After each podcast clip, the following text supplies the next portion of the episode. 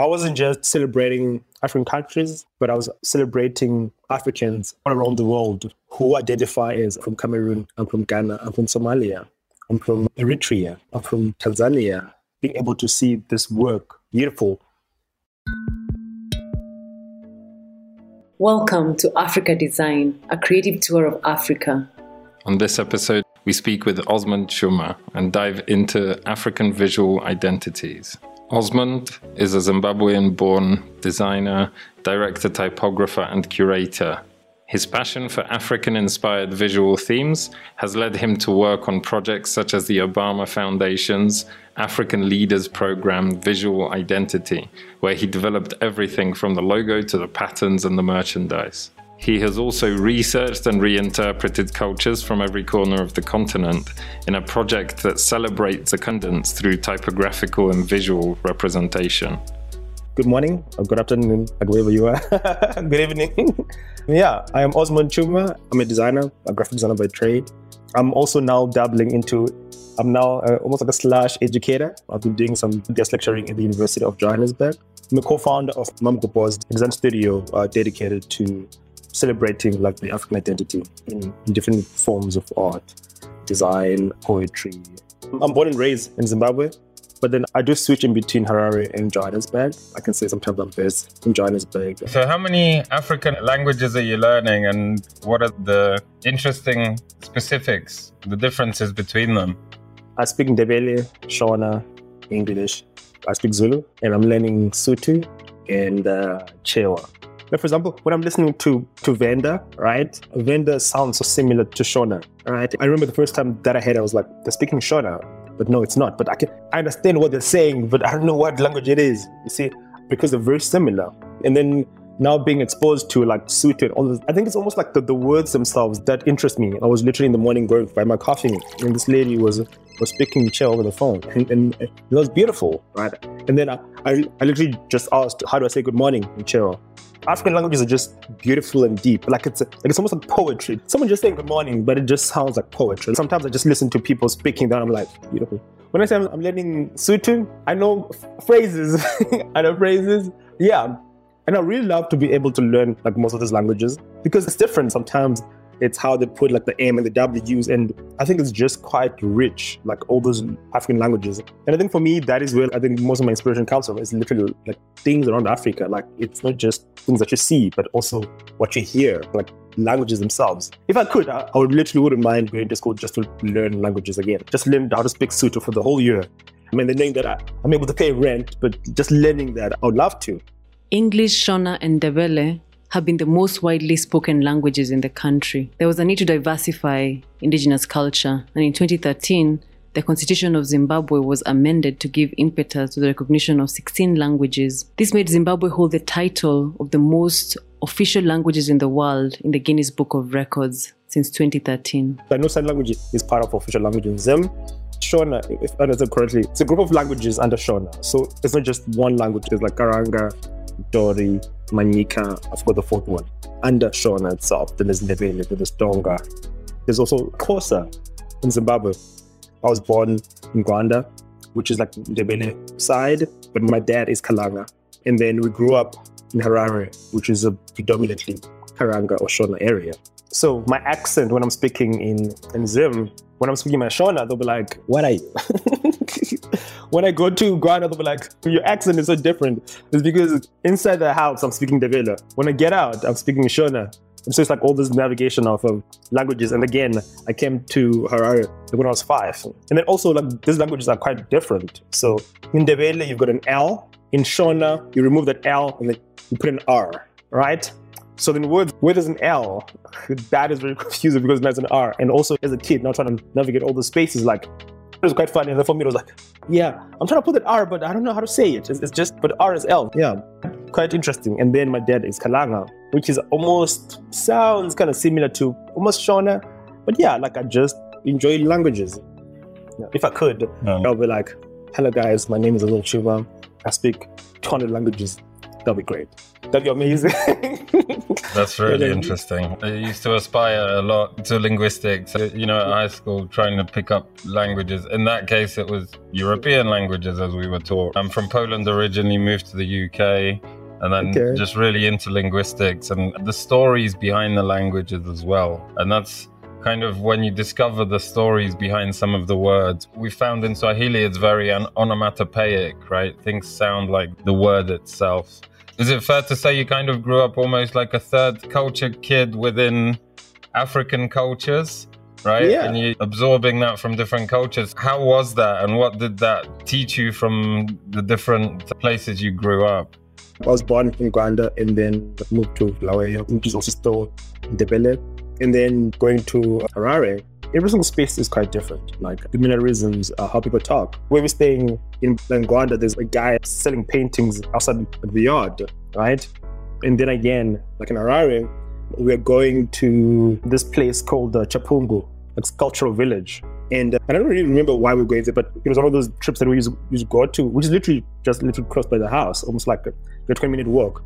But that place is quite known in the sculpture industry as a, the space of just sculptures. People would go there to buy sculptures or go to see almost like a gallery, an outside gallery. And it really didn't make sense. And also the space that we lived in. My dad worked there, so it was like a school, and we lived in the staff houses. But but the buildings were, were kind of painted like with all these African murals. They were quite beautiful. So then it's, it's all this navigating, and then me going to school again, I'm passing through spaces where there's also art and all this stuff, but it never really clicks in. And I'm just navigating these ideas of me speaking Shona, but then home Ndebele, and it's just like gathering itself, gathering itself. Actually, kind of interesting because I think I remember doing like an interview two years back, and then that, that's when it clicked. Like, oh wait, my brain collecting all this data, and that is why now I'm able to be like, oh cool. Now the place that I grew up in is called Danhiko, like a school. The, the school was built for liberation fighters who didn't go to school, who decided to go to the war to liberate Zimbabwe, and then when they came back, because you're now injured, you could they then built a school like to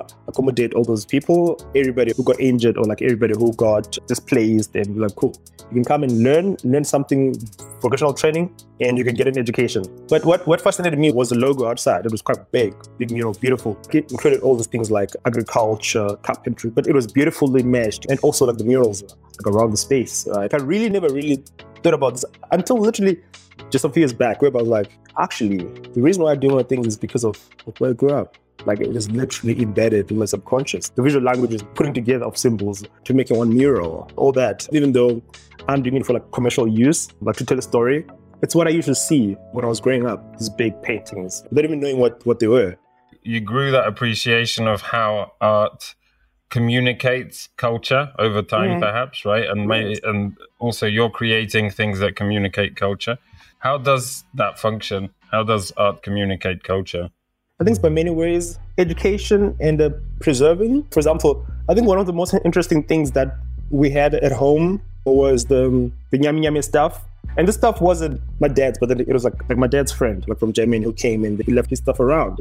So then it was this big stuff, which literally showcases the story of Nyami Nyami. And the story is literally embedded on the stuff, right? It's Nyami Nyami on top, and then this community at the, the bottom like literally talking about how Nyami Nyami used to protect the people, like the Batonga people.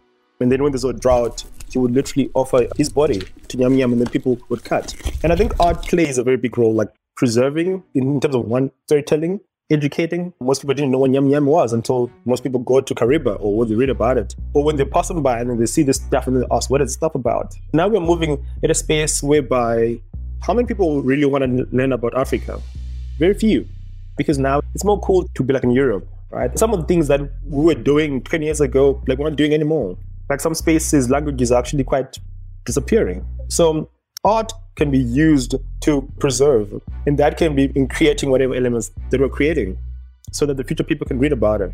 You see, like one can argue that there actually was a way of preserving the, the different civilization from way back, like for us to understand what it is now, because everybody who was during that time, 4,000 years is possible, but now we are trying to decode it and, and learning how it was 10,000 years back. Even though for them it wasn't an art form, it was almost like a way of communicating. But for us, we're seeing it as both ways an art form and as a technology, as a language. But for them, it was this is who we are now. We're going to put it down. And now we're able to decipher that and say, cool, this is what is happening. This is what they did. And this is what we can learn from them. For example, finding all those things that they created many years ago, but we are now saying, how can we do it now? Oh, wait, there's no technology to do that now, right now. I think it's quite interesting how far an art form can contribute to cultures. Osmond creates works focused on learning more about African cultures and history and decolonizing the design systems. And I think that story goes back to 2017 when I was in advertising. During that time where I was feeling quite stagnant with the work that I was creating. And then I wanted something quite challenging. And I joined 36 Days of Challenge. But mine was more about creating letters that were inspired by Africa. And even during that time, like even my work at the agency was always aligned to something African or talking about Africa. And it was my first almost like opportunity to experiment Zeta without being quite rigid to it needs to fit in this grid. It was more about celebrating the inspiration itself. I wanted when people looked at the letter form, they saw exactly the inspiration, where inspiration came from, without even like, oh, oh what is that? And that made me look at many different things. And I think the cool thing about my project is the knowledge that I get when I'm researching a country, when I go deep and read, because I have to try and find something that really is speaking to the country. I see it as if the country has briefed me on a job and now I have to present something for them. That is how I see it. So something that I can give to the people. That is why I called the last project from 2020 to last year, Africa Love Letters. Africa, sometimes dash or semicolon, love letters because it's almost like a letter to me, like to the African country saying, cool, here's a gift. Here's what I've created for you for this independence. It's from me to you. And I've learned a lot. Sometimes people think that because in Africa, you know Africa. There is so much that I don't know about Africa. One of the most biggest misconceptions is that the Benin bronzes come from Benin. it's not. and it's things like that that sometimes people can just take them and use without digging deeper. And for me, when I look at this knowledge that I again, I question myself, am I giving honor to the artifact, to the object, to the culture, to the ceremony? How will the people who celebrate this culture feel what they see an outsider creating this work. The truth is, I'm an outsider in that culture. That's the truth. However, I have to create it in a way that even they feel like I read, I understood, even though I'm not Igbo or Yoruba, this was done with honor. I took in consideration why this, why that has been done, and I give it to them back as it is. And sometimes it is kind of stressful because am I perpetuating the past or am I perpetuating the new modern Western view of African ideologies. I have to ask myself, what am I saying? Sometimes the work will say exactly what it is, and sometimes I do leave questions like for the people to review it. Sometimes I will ask the question, sometimes I'm saying our culture is beautiful. So it's like every single project has got a different way that I approach it because sometimes it is quite hard. So I can say, with all the knowledge I've learned, I think it's learning to navigate between what I'm creating. But every single country has got a beautiful history, rich history. Like it's a lot. And I still don't know much. So I keep on going back. So, how do you feel representing perhaps other countries, other nations, other other tribes around Africa? How's the feedback been from them in terms of doing this? People loved it. People loved it. I think the interesting part was um, like social media has got so much pressure. People started like almost like saying, "Oh, we can't wait to see my country." And the pressure comes from African countries because I have to work day and night just to meet the deadline. And then again, that was COVID also. So all alone, it's quiet, COVID. And then I have to meet three countries independence tomorrow. The pressure was intense. At first, I was able to meet the deadline. Da, da, da, but at some point, I, I, literally had to think about my mental health, my body. So then I, w- I would start now almost like delayed by two or three days. And still people like love the work. I remember someone from Sweden reached out saying they've never seen an artwork like for their country that being represented in that way. And that was quite beautiful for me. This person is literally not in Africa, but they were able to see this and to out and say, yo, this is quite beautiful what you've done. Please keep it up. It was quite a beautiful and almost like inspiring thing like to keep on doing what I was doing because I wasn't just celebrating African countries, but I was celebrating Africans like all around the world who identify as from Cameroon, I'm from Ghana, I'm from Somalia, I'm from Eritrea, I'm from Tanzania. Being able to see this work beautiful. Each country is uniquely portrayed. We wanted to find out what inspired the design style used for the specific countries. I think the back history to that is that when I went to varsity, I was chasing the mark, right? So when you chase the mark, you make everything quite sure that you pass, you don't fail, because you can't afford to repeat again another year because fees, right? So my, my design style was almost like created already, quite clean and simplistic. And then with this, it was like a chance of experimenting, putting the grid away, like literally, let's be free. Put text upside down, put text on the side. Things that you never got to do. Here's a chance to create stuff for you. And I think that was my touch, experimenting, because I tried to create every single country different and literally find a different way of approaching it. But every single project under that umbrella of Love Letters. And for me, sometimes my style, the love putting detail sometimes I go quite simplistic. And I remember one of my favorite ones, because I love creating logos, I really love creating logos. And I love the idea of telling a whole story in just one symbol. And I think this one is for Seychelles.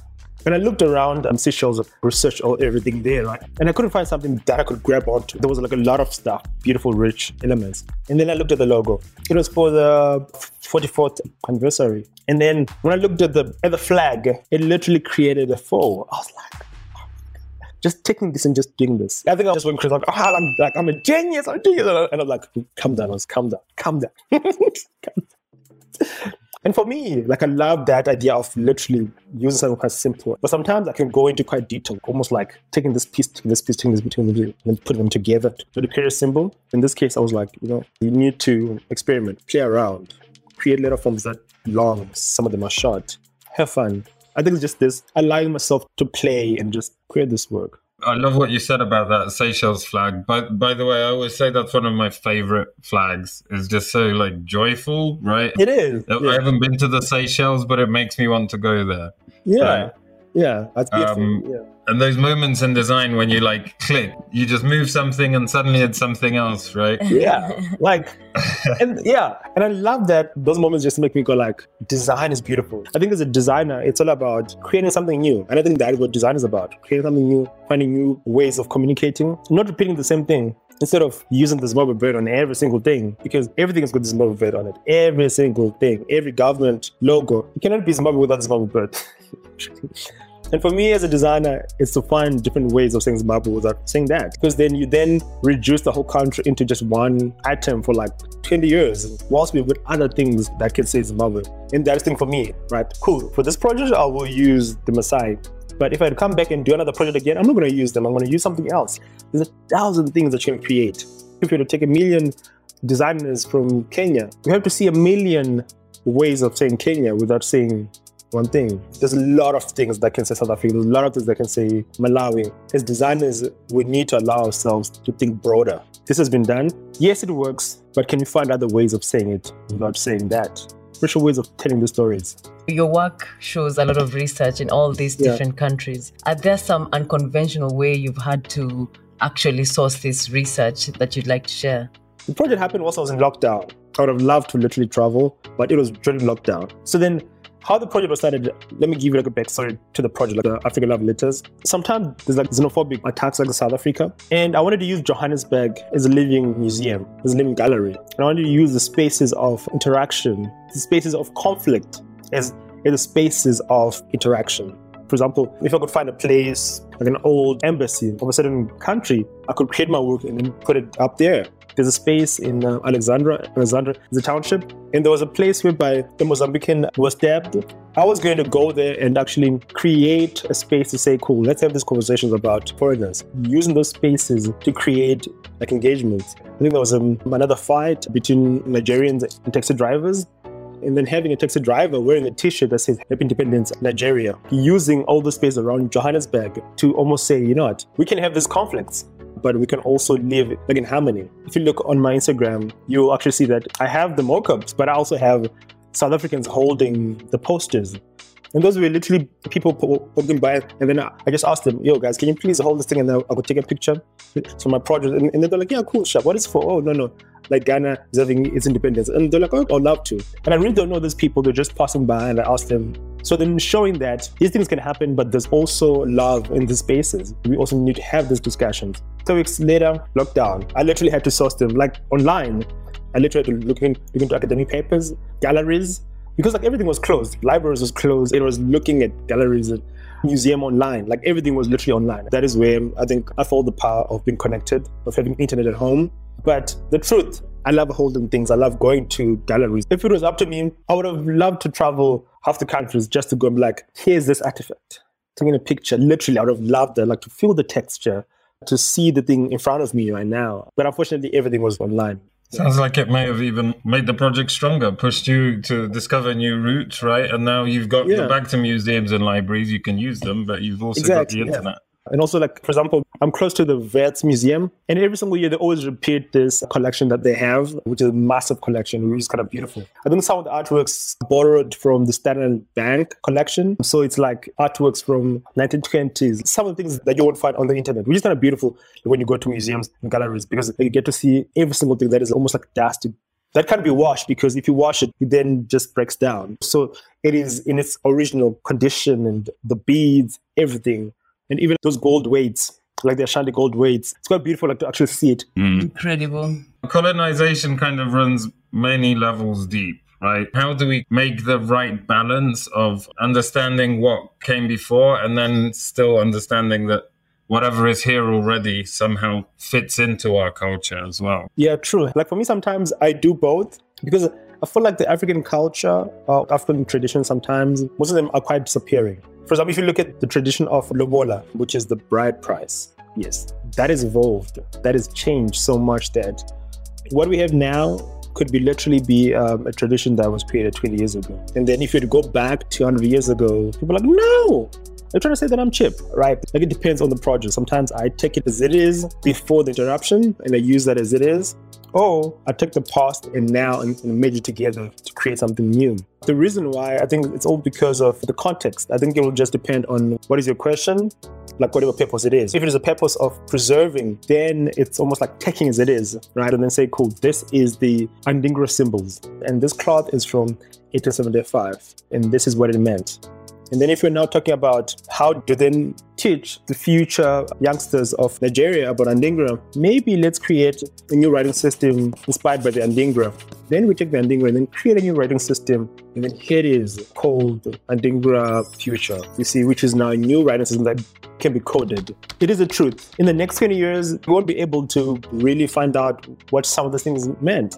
We need to be able to document every single thing from the past as far as we can go. And then we can say, cool, we cannot use Adinkra as to write a full sentence, but we can use it to create maybe a new writing system or whatever we want to create or a new coding system. Here's what we've created. This is inspired by this. I think both can be used depending on what the purpose is. I think also from just the conversation we are having, a big part is connecting with our past, with our traditions, so as to be able to break the kind of boundaries that have been created with time. And I guess through that, we're able to recreate and you know redesign new things in different ways. That's important.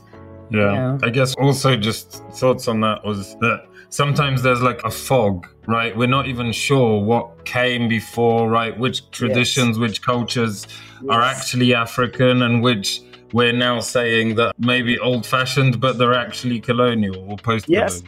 Yep, so true. And I think that is where I think sometimes as designers, like for me, even when I'm researching these elements or these artifacts, I have to literally go deep and ask. So for example, when you look at the Basotho blankets, like the ones that they wear, those lines, right?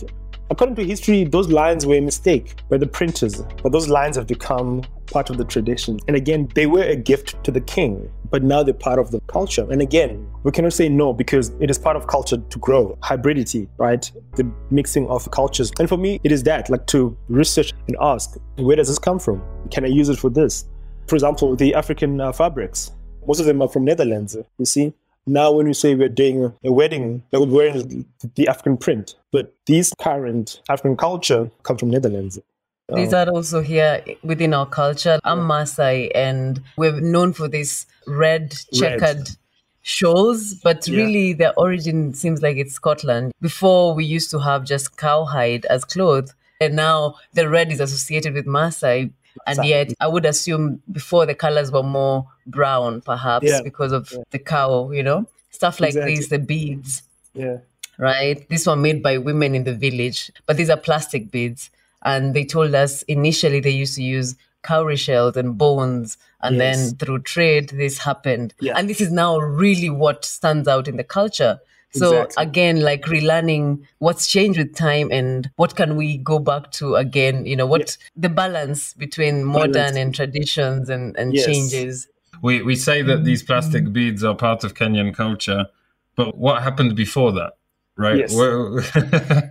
Before we had the plastic. Yeah, true. So true. you said Basotho blankets. Can you tell us the story? The, Um, that they were printed by accident. Yeah, I think if my history is correct, the first blanket was a gift to the king. It did not have any lines in it. In Lesotho, it's very cold. I know there's a certain time in the year where there's literally snow in Lesotho, and the people go skiing there. And before that, they used animal hide. It only makes sense because that's what they had. And then when the traders came, quite recently, I think around 1800s or like 1700s, they gifted the king with the blanket, and then that became almost like a symbol. And then with the whole talks going through, they then started bringing more blankets. And then one time when they were printing the blankets overseas, there was a mistake, and then that is where the line in between those two lines. If you Google Basotho blanket, there's always those lines in between. Those were a mistake. It was a printing error. It was an initial design. And then they didn't stop. They're like, oh, well, it is what it is. And they just continue that. So you cannot now have a Basotho blanket without those lines. Like how this thing is just. Interesting. Accidental things. Yeah. Exactly. Thing. really, a lot of things are Like- redefined with time. Yeah, I'm trying to think of a good cultural one, but I can tell you that on um, Mac OS, when you hold an icon over a folder to drag it into the folder, the folder flashes twice and opens. Oh, wow. Originally, that was meant to be a folder opening animation, but the developer never got there. And that was in 1983 that they put that in as a placeholder, and they've never gotten rid of it. It's always stayed as a double flash instead of an animation.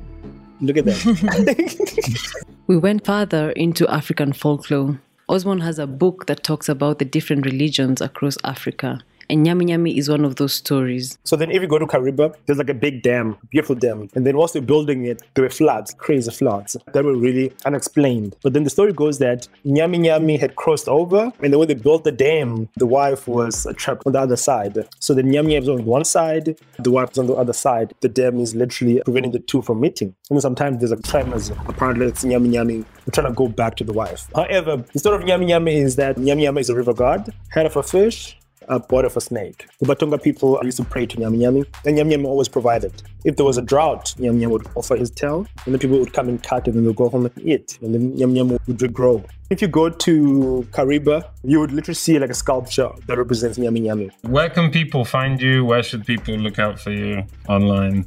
I'm available on Instagram, not all the time, but I respond to my DMs. Facebook, I don't check my Facebook. but yeah, people can find me on Instagram literally all the time, or they can DM me at Mamgobozi. Literally those platforms. Or if you're gonna send me a message via Behance at Osmond Tshuma. Yeah, I think I'm a good person. I respond to messages. Yeah, even though sometimes emails give me like anxiety, but I do respond. Does your name have a meaning? Well, Tshuma, I don't know. I'm not sure. But Osmond apparently has to do something with protector, godly protector, something to do with it. It's a Western name, or Western or like Arabic name, meaning godly protector. Tshuma, I have no idea what Tshuma means. I think maybe that's a very good question. I should go ask what Tshuma means. Is that your full name or what is your full name? Well, that's a secret. It's a secret. yeah, in my family, I'm the only child who doesn't have a middle name. But doesn't mean that I don't have a middle name. I have a middle name, just that when they register my birth certificate, they didn't register my name. Full name is Osmond Mfanenkosi Tshuma. Mfanenkosi means prince, so godly protector, Prince Tshuma. Wow. Wow, beautiful. I think you're the first platform to get that juicy story. Thank you. We were trying. I'm glad Naitiamo slipped that question in because every one of the last three or four people we've interviewed, we've tried to ask them their name and it always turns into an interesting story. yeah. And my parents never called me by my name, Osmond. Never. It was always uh, Mafana. Even up until I was grown, they never said Osmond. And I think it was always weird. I think when I came to university, when people used to say Osmond, I'm like, who are you guys calling? Because my friends would call me Oz, and my mom and my dad would call me Mafana.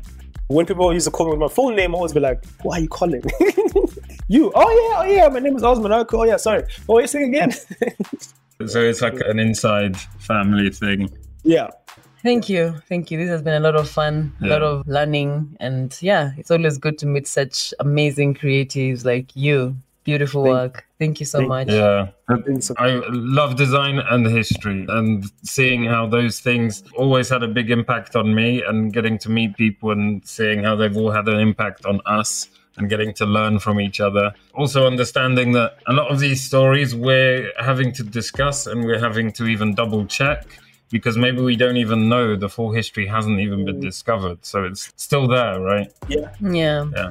And it's very encouraging for me, even as an African creative, to see how much we can gain from our history and how we can use our creativity to redefine our own path. So just seeing all this knowledge and ideas from all over Africa is very inspiring.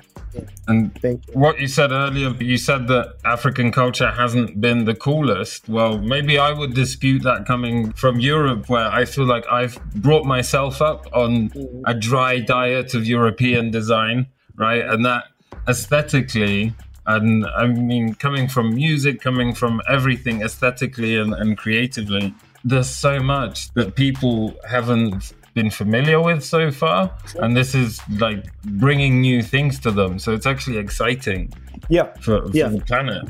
True. And I think everybody that is in my inner circle, we are literally exploring how we can show Africa to the world because that is what I know.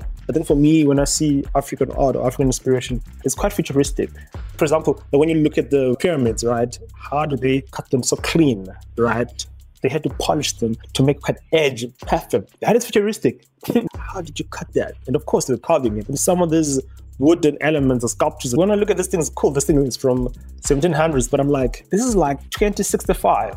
This is like year 3000. And of course, you will see that these guys were dealing in some technology that we still haven't figured out. There's a culture in Africa that they've got a dance based on a certain star or moon. This tribe has known this for many years, but I think this moon or star was only discovered recently in the 1950s. But these guys have known this like for a very long time. This is the Dogon tribe of Mali in West Africa. The Dogon are believed to be of Egyptian descent.